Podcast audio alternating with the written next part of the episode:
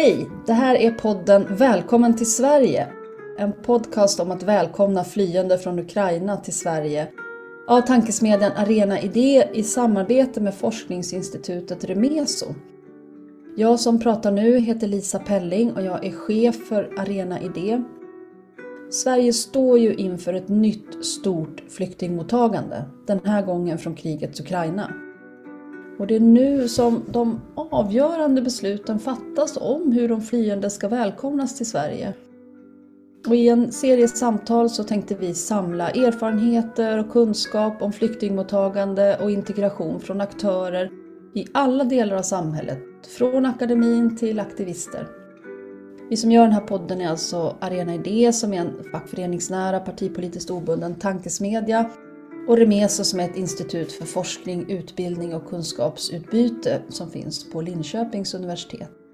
I det första avsnittet av Välkommen till Sverige så pratade vi om EUs beslut att aktivera massflyktsdirektivet och vilka konsekvenser det får för de som nu flyr från Ukraina. I dagens avsnitt så ska vi prata om var de flyende ska bo. Vi ska prata om bostäder. Och med oss för att göra det så har vi Marie Linder som är ordförande för Hyresgästföreningen. Vi har med oss Martin Grander som är biträdande lektor på institutionen för urbana studier vid Malmö universitet och som forskar bland annat om bostadsförsörjning, integration och segregation. Och så sist men inte minst Åsa Eriksson som är riksdagsledamot för Socialdemokraterna men som också har en väldigt viktig erfarenhet i att ha varit kommunalråd i Norberg, den kommun i Sverige som tog emot flest flyktingar per invånare 2015. Så den stora frågan i det här avsnittet är alltså var ska de nyanlända bo? Och jag tänkte jag ska börja med dig Marie. Hur är läget på svensk bostadsmarknad egentligen nu, våren 2022 när vi ska välkomna flyende från Ukraina? Hur ser den ut för de som är nya på arbetsmarknaden och framförallt för de som har små inkomster? Ja, det ser ju väldigt varierat ut beroende på var du befinner dig i Sverige. Vi har ju kommuner med gigantisk bostadsbrist och så finns det kommuner som faktiskt har tomma lägenheter.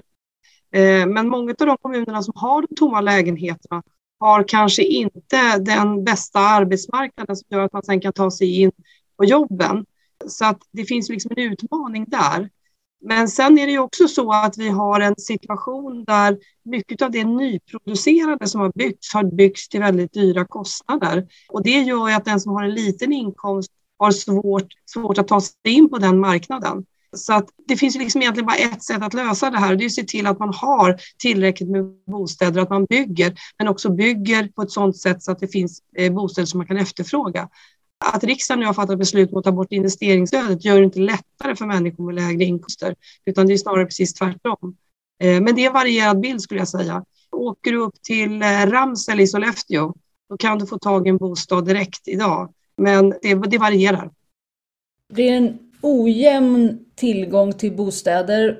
På vissa orter en stor brist, på andra orter finns det bostäder men det är alltid svårt för den som har låga inkomster och särskilt svårt säger du att komma in på bostadsmarknaden för de bostäder som finns är ofta dyra, dyra att köpa, eh, hög hyra. Eh, Hyresgästföreningen är ju en av eh, Sveriges största folkrörelser och ni försöker påverka politik, ni påverkar politik. Ni har tänkt igenom detta med hur mottagandet av nyanlända borde se ut när det gäller bostäder. Vad tycker ni att man borde ha för regler för hur mottagandet av eh, nyanlända och flyktingar som de från Ukraina borde se ut?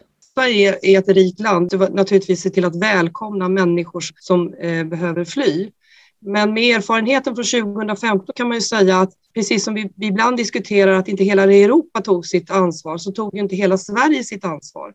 För min del så tycker jag det är viktigt att alla kommuner och också alla kommundelar tar sitt ansvar för flyktingmottagandet. Och det måste vara så att alla upplåtelseformer också tar sitt ansvar för flyktingmottagandet.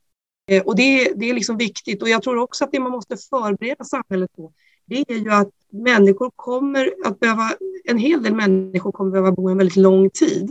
Det har gått eh, snart sju år sedan 2015 och det, det finns många som, som fortfarande kanske inte har hittat ett permanent boende som kom då. Och det är därför man måste tänka igenom det. Och då finns det egentligen bara ett svar. Det är också att vi fortsätter att producera bostäder och bostäder som människor har råd att efterfråga. Och det gäller alla upplåtelseformer, inte bara hyresrätt. Så komma tillbaka till ännu mera till vad, vilken sorts politik som krävs. Det är ju så att de som kommer från Ukraina nu, de omfattas av lagen av mottagande av asylsökande, så de har rätt att efterfråga ett boende som Migrationsverket tillhandahåller. Men man kan också välja att bo i ett eget boende, det som man kallar EBO. Eh, Martin Grander, du är ju en av av Sveriges främsta forskare på området som handlar om boende, boende, segregation. Kan du säga någonting om vad det spelar för roll? Var nyanlända hamnar i Sverige? Som eh, Marie Linder sa, Hyresgästföreningen vill gärna se att alla kommuner och alla kommundelar tar emot nyanlända. Spelar det någon roll var man hamnar? Absolut, det spelar väldigt stor roll eh, var man hamnar och eh, man kan se det här på många olika sätt. Jag tänker liksom att en sak är att, att kunna få en bostad är väldigt viktigt i sig. För att ja, det finns så mycket forskning som, och studier som pekar nu på att, att värdet av att ha en bostad eh, är väldigt, väldigt stort. Man kommer vidare i livet med, med en bostad som man inte gör om man, om man har en, en mindre fast tillvaro. Så att bara det värdet av att ha en, en fast punkt i form av en bostad är väldigt mycket värt för att komma vidare i livet. Så att säga. Det, inte minst kan man jämföra med erfarenheter från bostad först som är något helt helt annat eh, kopplat till eh, en social hemlöshet, men där det finns väldigt värdefulla erfarenheter från, som visar just på hur viktig bostaden är. Men sen är förstås frågan om var man ska bo, och då, då är det lite grann som vi är inne på också här, var finns arbetstillfällen, var finns möjligheter att komma vidare in i samhället? Och där tror jag det är viktigt att, att fundera på det när, när vi då eh, konstaterar att alla ska ta ansvar kring detta. Och jag, jag, tror det är helt riktigt att alla ska ta ett ansvar för detta. Men vi har ju också ett, ett kollektivt ansvar att sätta människor på platser där man faktiskt har en möjlighet att eh, må bra. Det gäller ju oss alla, så att säga, oavsett om man är invandrare eller inte. Så, att här krävs det att man, ehm, att man verkligen funderar kring, kring frågorna eh, på ett klokt sätt, tror jag. Så att jag tror att bara en bostad är ju viktigt i sig, men det finns också väldigt eh, mycket att fundera på var de här bostäderna finns och i vilken anslutning till, till arbetsmarknad och utbildning och, och så vidare. Man måste få en, en, en god chans att komma vidare i livet. Är det ofta så att eh, billigare bostäder, alltså bostäder som det är större möjlighet för nyanlända som ju ofta har väldigt små resurser. Det, det är kostsamt att fly, man eh, kanske inte får något fotfäste på svensk arbetsmarknad de första månaderna och, och åren. Man kan vara beroende av eh, dagsersättning från Migrationsverket som ju inte har höjts sedan 1994. Det är 71 kronor om dagen för en, en vuxen person. Var, var finns de bostäderna? Är de, är de spridda över stadsdelar? Är de spridda över landet? Eller är det så att eh, de nyanlända kommer att bidra till ökande segregation när de flyttar in i de billiga bostäder som, som finns? Ja, det, det, kan ju mycket väl bli så. Och det är ju ett, eh, ett allmänt problem vi har i, i samhället. Vi, vi är liksom eh, i mångt och mycket självsegregerande och det är våra ekonomiska positioner som avgör eh, våra positioner på bostadsmarknaden. Så därför finns det ju ett väldigt tydligt samband med vilka förutsättningar vi har och hur segregationen faktiskt utvecklas. Så det här är ett jättekomplext problem skulle jag säga.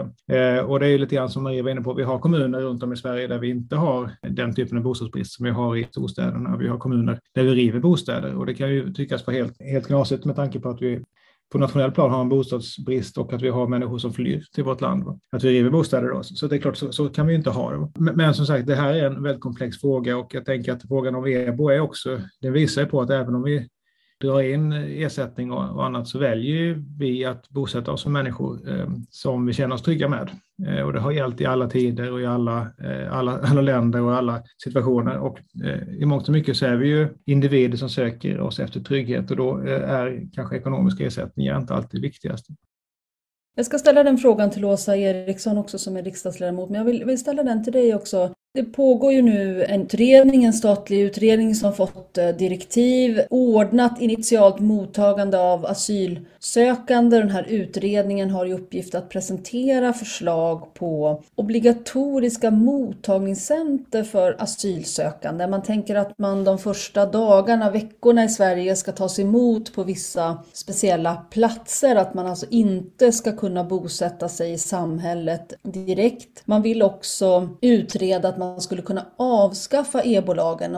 EBO-lagen kom ju till som ett sätt att avlasta Migrationsverkets mottagningscenter skulle man kunna säga. Att man, man upplevde att människor som ändå hade förmåga att ordna sitt eget boende kunde få en liten morot för att göra det. Man kunde få en liten ersättning, en dagsersättning för att bo någon annanstans. Och 1994 med den bostadssituationen och med det penningvärdet så var det kanske också en morot. Men sen har man då alltså inte höjt ersättningsnivån kommunerna. Och det man har gjort nyligen är ju att man har sagt att vissa kommuner och delar av kommuner får ansöka hos regeringen om att undantas från EBO-lagen. Alltså att de människor som är asylsökande eller nu då nyanlända från Ukraina som flyttar till de här stadsdelarna, de får ingen ersättning. Vad, vad, vad skulle du säga, vad händer om EBO-lagen skulle avskaffas? Om man, om man inte skulle ge någon ersättning alls till de som väljer att ordna sitt eget boende, skulle ingen göra det då? Eller skulle man fortsätta ordna sitt eget boende men bara vara ännu fattigare så att säga?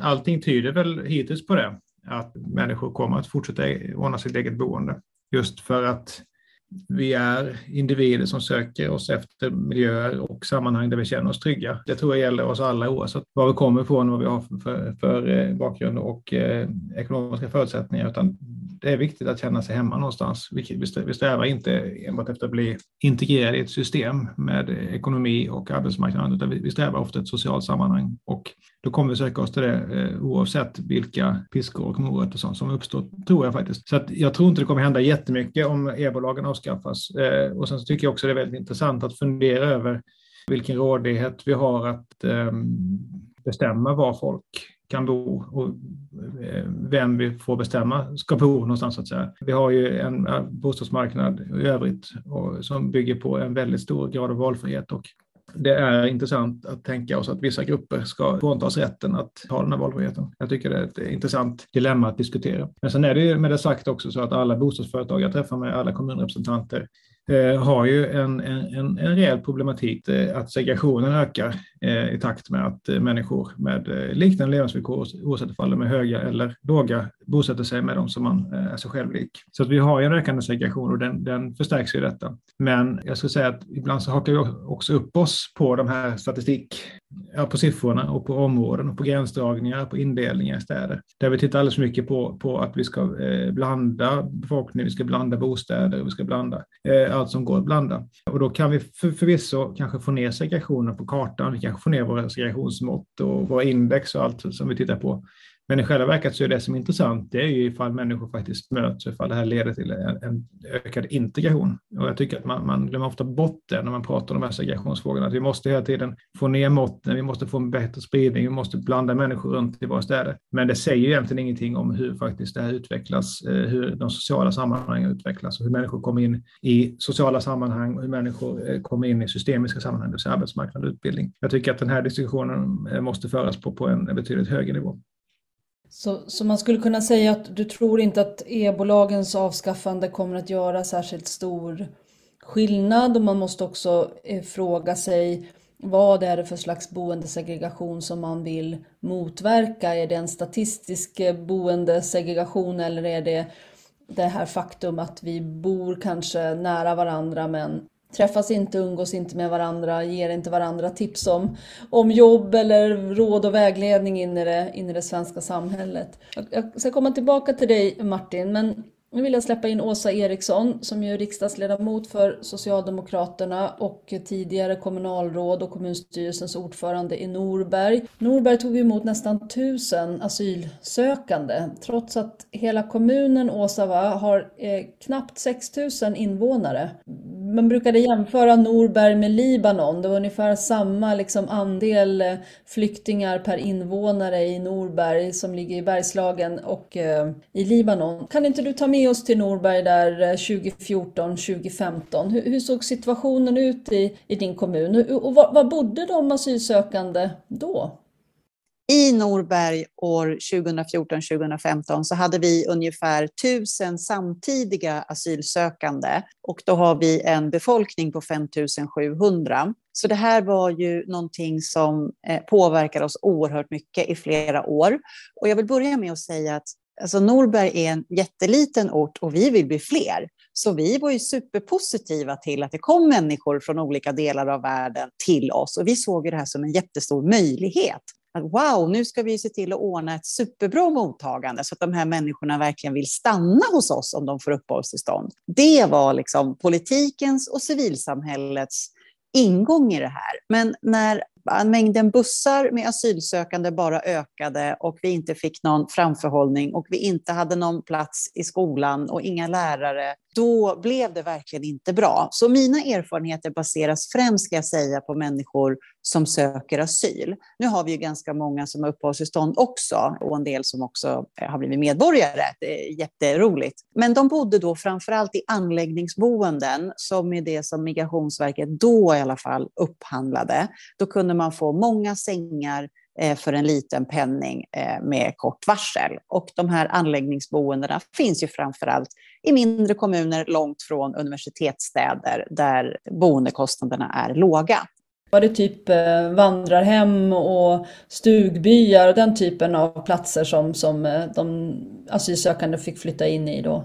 Ja, kursgårdar, vandrarhem, den typen av boenden. Och en del ägdes av seriösa aktörer som ville göra någonting bra. Andra ägdes av oerhört oseriösa aktörer så jag tror att vi var ett exempel på ett ställe där Migrationsverket faktiskt hävde sitt avtal därför att det var så undermålig standard, till och med 2015, om man inte hittade tak över huvudet. Eh, så vi har erfarenhet av det mesta, från jättebra till inte alls bra. Men när det gäller boenden och segregation och integration så är ju min bestämda övertygelse att för att vi ska lyckas med en bra integration så behöver människor liksom spridas ut i vårt samhälle. Och jag förstår verkligen det här med att liksom alla andra får ju välja var man vill bo någonstans. Och det är ju så vi vill ha det i grunden. Men jag tror också att vi måste bli ganska duktiga på att styra vart människor hamnar först och då på ett bra sätt inkludera människor i samhället direkt, liksom från dag ett. Så att man känner att men här var jag ju välkommen, här finns det människor som vill mig väl. Här finns det dörrar ut i samhället, även om det inte finns jättemånga människor som kommer från samma kultur eller land som jag själv kommer ifrån. Då tror jag faktiskt att vi har en chans att, eh, att få människor att vilja stanna, även i Bergslagen. Det har vi i alla fall erfarenhet av. Mm. Om man ska jämföra de här två situationerna så var det ju 163 000 asylsökande under hela 2015 och lite drygt 80 000 2014. Nu tror Migrationsverket, att man skrivit ner prognosen lite grann, att det nog blir ungefär 80 000 asylsökande till Sverige, varav de allra, allra flesta kommer att vara från eh, Ukraina under, under hela det här året. Ett tag så var Migrationsverkets scenario att det skulle vara 76 000 fram till i sommar, men nu tror man att det blir ungefär 80 000 under hela året. Eh, så det blir alltså ungefär hälften så många som 2015 och så beräknar Migrationsverket nu att ungefär 70 procent trots allt har ordnat sitt eget boende jämfört med att det var 40 procent som gjorde det under flyktingsituationen då 2015. Så det är färre som kommer och bland de som kommer så är det fler som ordnar eget boende. Men kriget är inte slut än. Det finns risker för att det kommer en ytterligare en eskalation. Man kan liksom inte utesluta att eh, Ryssland till och med använder sig av kemiska stridsvapen. Det har ju kommit rapporter om det. Det finns en risk för kärnkraftsolyckor ja, man måste räkna med att flyktingsituationen kanske väldigt snabbt kan förändra sig. Hur skulle läget vara i Norberg idag, Åsa? Skulle du kunna liksom mobilisera lokalsamhället? Skulle civilsamhället, skulle politiken, skulle tjänstepersonerna som jobbar på kommunen kunna engagera sig på samma sätt som man gjorde 2015? Ja, det tycker jag att vi redan ser jättetydliga tecken på. Vi är inte igenom flyktingkrisen, om man får säga så, från 2015 än. Vi har fortfarande 250 asylsökande i Norberg och det är liksom vår nya normalnivå. Det är inte tusen längre, men det är heller inte 50 som det var fram till 2012, utan nu har vi 250. Och det är någonting som vi har försökt vänja oss vid. Vi vill ju som sagt hjälpa människorna, vi vill att de ska stanna, men vi har oerhört svårt framförallt att hitta lärare. Så det är vår stora utmaning. Sen har Migrationsverket och regeringen ju lärt av det som hände eh, 2015 och nu försöker man på tydligare sätt fördela människorna som kommer från Ukraina. Och det har gjort att till exempel om jag tar lilla Norberg här, då ska vi tilldela att vi ska eh, ta emot 23 ukrainare, vilket vi jätte, jättegärna gör.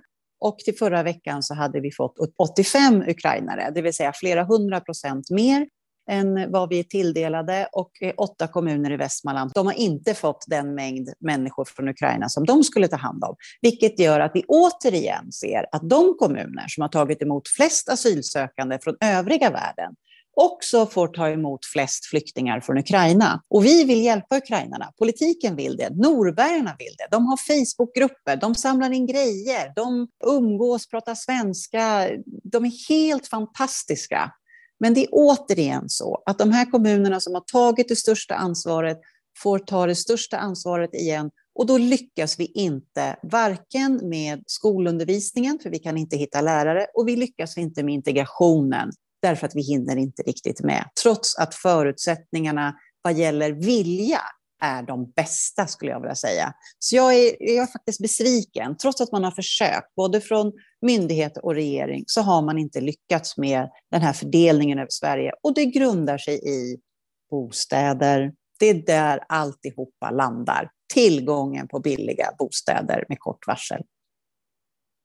Men skulle man inte kunna, Åsa, då, för att ställa den frågan på sin spets till dig som politiker, skulle man inte kunna be riktigt rika kommuner, de ligger ju bland annat runt omkring Stockholm, de har namn som Danderyd, Djursholm, Lidingö, Täby. De skulle ju ha råd att bygga eh, lägenheter. Människor som bor i de kommunerna, de har ju till och med ofta lägenheter redan i andra kommuner. De har, många av dem har sommarstugor där i vackra Bergslagen vid vackra sjöar och djupa skogar och de har har eh, fjällstugor och kanske till och med en lägenhet på den spanska solkusten.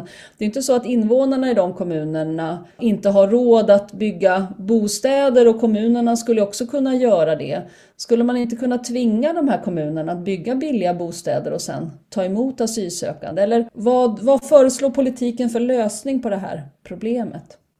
Ja du, om vi hade egen majoritet i riksdagen så skulle vi nog kunna ordna det där. Nu är det ju tvärtom så då att de här kommunerna som du nämner, de vill ju inte bygga hyresrätter i någon större utsträckning, inte andra billiga boenden heller. Och istället så upplever vi att de ägnar sig åt social dumping, det vill säga när bosättningslagens tid tar slut och de inte är tvingade att ta hand om människor på flykt, så ser man till att ordna ett boende åt dem i till exempel en Bergslagskommun eller i Märsta eller någon annanstans. Så att just nu går ju utvecklingen åt helt fel håll. Men jag har en liten förhoppning att om det kan komma någonting gott ur det här fruktansvärda eländet som sker i Ukraina och alla dessa stackars människor som tvingas fly, så är det kanske att svenska folket och andra i Europa liksom får upp ögonen för hur viktigt det är att vi allihopa liksom hjälps åt och stöttar varandra och är solidariska.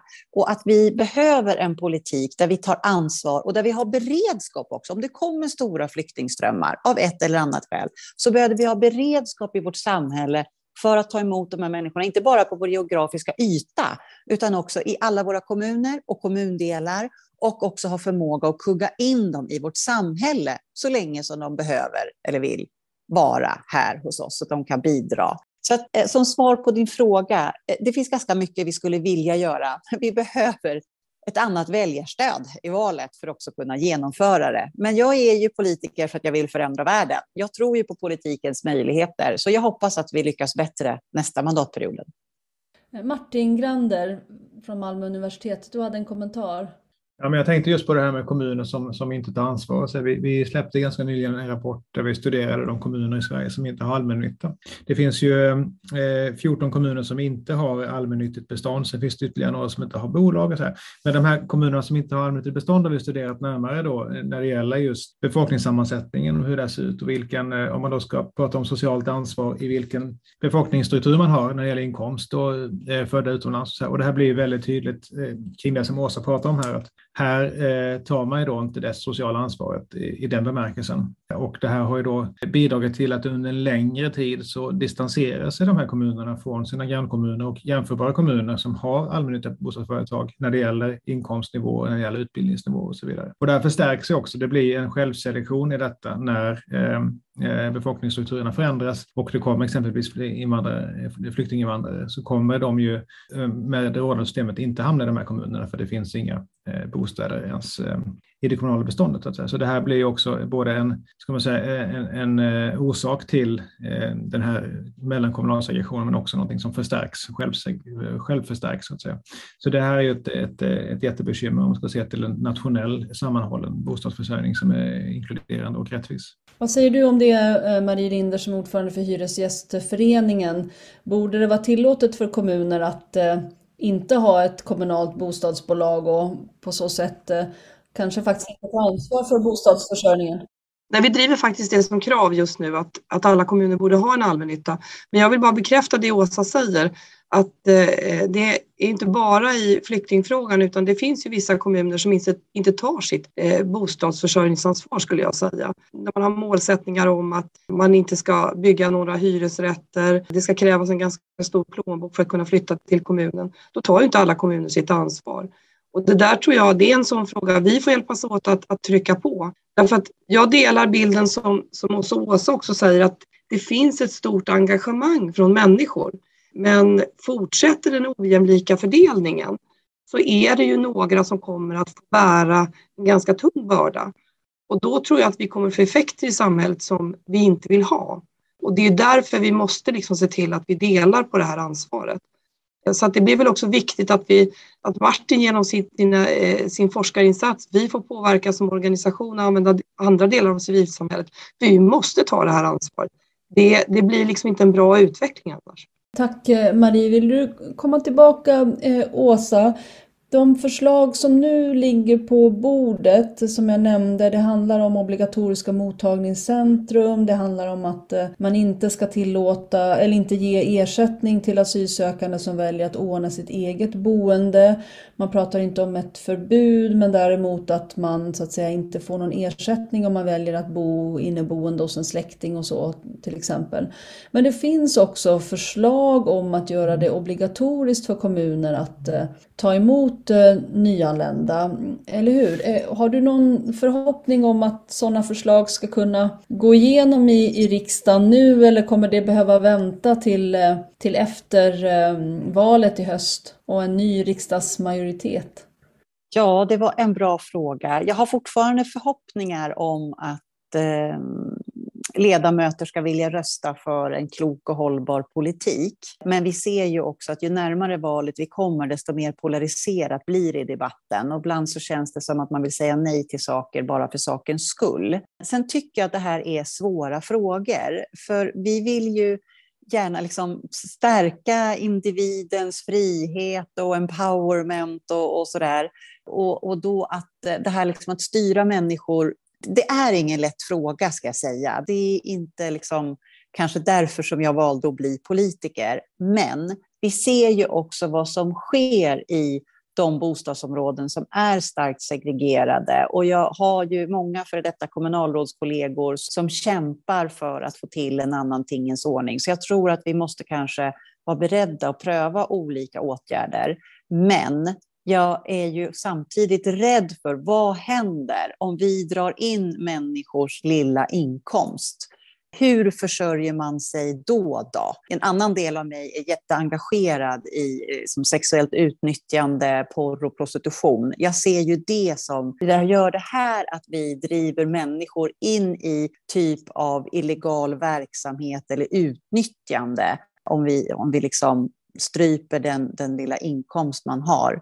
Jag, jag ber om ursäkt att det var ett luddigt svar på frågan, men i korthet så hoppas jag att vi kan få stöd för åtgärder som ändå kan ge lite mer struktur och ordning och som blir hållbart för alla. Men jag är också rädd för om vi liksom tvingar människor ut i, i allt för, för mycket ekonomiskt elände, vad, vad bär det med sig? Vill du ta upp tråden där eh, Martin Grande? För du sa inledningsvis här att man måste veta vad man menar när man menar när man pratar om segregation. Du säger det här att människor förhindras från att flytta till ett visst område kanske inte är det som bidrar till att minska den sortens segregation som är dålig för integrationen. Eh, jag, jag tänker på sådana aspekter som man vill dels att asylsökande ska bo där det finns jobb, men så länge man bor i en storstadsregion, det är inget problem egentligen att bo i Märsta men jobba i Täby. Det är ganska, liksom, rent geografiskt så går det bra att ta bussen dit. Eh, så man måste ju inte bo i Täby för att ha tillgång till Täbys arbetsmarknad så att säga. Och man kan ju ha tillgång till andra värdefulla resurser om man får bo inneboende hos en släkting eller en, en landsman. Råd och stöd i vardagen, hjälp att tolka, emotionellt eh, stöd. Eh, vill du säga någonting mer om, om det? Vad är det för slags eh, integration som man kan skapa genom, genom boendet? Kan boendet bidra till en bättre integration? Ja, nej men det är väl lite grann som man brukar säga i Skåne, en tulipanaros det där. Att lösa den här frågan om, om en eh, god boendesituation och eh, en integration i samhället. Det är ju på något sätt en, en, en, eh, en inneboende motsättning så som dagens struktur eh, ser ut. Men jag tror att eh, lite grann som jag var inne på inledningsvis där, så, så är det ju så att bara att ha ett, ett tryggt boende, det behöver inte vara ett förstahandskontrakt, men ett boende som man själv känner sig trygg i, eh, oavsett om det handlar om att man bor tillsammans med eh, sådana som man känner sig trygg med så att säga, eller, eller inte, så, så är det väldigt mycket värt. För vi vet ju att bostadsmarknaden som sådan förstärker de ojämlikheter vi har i samhället. Och det är lite grann sånt som jag forskar på, liksom att beroende på hur och var vi bor så får vi också olika möjligheter eh, framåt i livet. Eh, jag tänker på exempelvis trångboddhet, jag tänker på exempelvis eh, upplåtelseformernas eh, eh, karaktär som det ser ut idag, eh, där vi då har väldigt tydliga samband mellan exempelvis att bor man i hyresrätter, framförallt allmännyttig, så är man oftast inkomstfattig och eh, då har man mycket större sannolikhet att bo trångt, mycket större sannolikhet att ha en, en, en väldigt låg utbildningsnivå. Och eh, har man då en låg utbildningsnivå så, och, eh, så kommer det förstås då att påverka dina möjligheter framåt i livet. Och sen så pratar vi lite grann om det som kallas eh, för adresseffekter också, det vill säga att liksom, har man en viss adress i en stad eh, så har man också mindre möjlighet att komma in på arbetsmarknaden. Och så här, så här hänger, det här hänger samman i, ett, i en ganska tråkig eh, eh, ond cirkel som vi måste bryta. Va? Och det handlar ju väldigt mycket om att eh, dels förstås att se till så det finns bostäder och, och eh, se till så vi har en fungerande bostadsmarknad, vilket vi inte har för många, många av de här hushållen. Men grundproblemet är ju faktiskt att vi har en stor ekonomisk ojämlikhet i samhället. Och ibland så glömmer vi bort det, tror jag, att, det, att grundproblemet med segregationen är inte de geografiska aspekterna och bostadsmarknaden, utan det är våra ekonomiska positioner och att vi har en ökande eh, och icke hållbar eh, ojämlikhet eh, när det gäller de här frågorna. Så jag tror att vi lägger ibland lite för mycket krut på att tänka hur vi ska placera eh, människor och blanda runt människor med olika inkomst och utbildningsnivå, när själva grundproblemet handlar om att vi måste se till att människor får en mer jämlik situation i stort när det gäller eh, inkomstnivåer när det gäller tillgång till arbetsmarknad och tillgång till utbildning. Jag tror att grundproblemet är ju inte att vi bor olika, utan grundproblemet är att vi har ojämlika levnadsvillkor. Tack så hemskt mycket Martin. Jag tyckte att det var en väldigt bra avslutning för det öppnar upp för kommande avsnitt från den här eh, podden. Välkommen till Sverige. Vi tänker oss att vi ska följa de flyende från Ukraina in i det svenska samhället. Och första avsnittet handlar om liksom den juridiska ramen, massflyktsdirektivet. Och I det här avsnittet så har vi ställt oss frågan vart ska de bo? Men vi ska i kommande avsnitt ställa oss frågan hur ska de lära sig svenska? Vad är SFIs roll? Vad är folkbildningens roll? Vi ska såklart ägna avsnitt åt att prata om arbetsmarknaden. Vad är det för slags arbetsmarknad som ukrainare möter? De ukrainare som jobbar i Sverige just nu har jobbat inom skogsbruk jordbruk, inom lantbruk, som bärplockare, men det har varit ganska manligt dominerat. Nu kommer en stor grupp kvinnor. Var ska de jobba? Hur ser läget ut för nyanlända på den svenska arbetsmarknaden? Vilka arbetsvillkor har man? Vilka löner tjänar man? Vilka lägenheter kan man efterfråga på de löner som man får som nyanländ på svensk eh, arbetsmarknad? Vi ska också prata om eh, de flyendes hälsa såklart, deras möjligheter att eh, få eh, vård och hjälp eh, med de trauman man bär med sig. Eh, så vi har många avsnitt att se fram emot, men det här avsnittet eh, lider mot sitt slut. Är det någonting som vi har glömt att ta upp som ni vill passa på? Jag vill bara säga att från Hyresgästföreningens sida så kommer vi göra samma sak ute i bostadsområdena som vi gjorde 2015. Vi drar igång boskolor där vi berättar om eh, rättigheter och skyldigheter för att människor inte ska luras på bostadsmarknaden. Men det vi också ska försöka vara, det är goda grannar. Under covid såg vi till att samla 17 000 volontärer som hjälpte till, vi hjälpte varandra, vi var helt enkelt goda grannar. Jag tror att det måste börja väldigt mycket där. Och på något sätt så vill jag ändå, liksom, när, som hyresrätten beskrivs, jag har bott i allmännyttan i 30 år, jag bor fortfarande där. Jag brukar säga att det är fantastiskt. Jag möter människor från hela världen när jag går ut på min gård. Eh, jag ser barn från hela världen leka med mina barnbarn idag.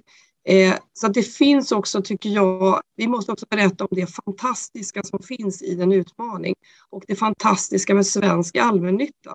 För vi bor bredvid varandra, fattig och rik. Och det är ju snarare så att om kunde vi klara av att utveckla allmännyttan så skulle det vara ett otroligt viktigt integrationsverktyg. Sen är ju liksom, måste arbetsmarknad och utbildning fungera. Men det är faktiskt en av de bästa integrationsverktyg som finns. Eh, att man kan hamna bredvid varandra för att man har en plats i bostadskön eh, och Eh, på det sättet integreras och lära känna varandra. Eh, från olika delar av Sverige eller olika delar av världen. En inbjudan till alla som har lyckan att bo i en hyresrätt att engagera sig i Hyresgästföreningen och spela den här viktiga rollen i integrationen av de flyende från Ukraina. Tusen tack Marie Linder, ordförande för Hyresgästföreningen, Martin Grander som är forskare vid Malmö universitet, institutionen för urbana studier och sist men inte minst Åsa Eriksson, riksdagsledamot för Socialdemokraterna och tidigare kommunalråd i Norberg. Jag som har pratat heter Lisa Pelling och producent för den här podden är Amanda Sonesson. Tack så hemskt mycket.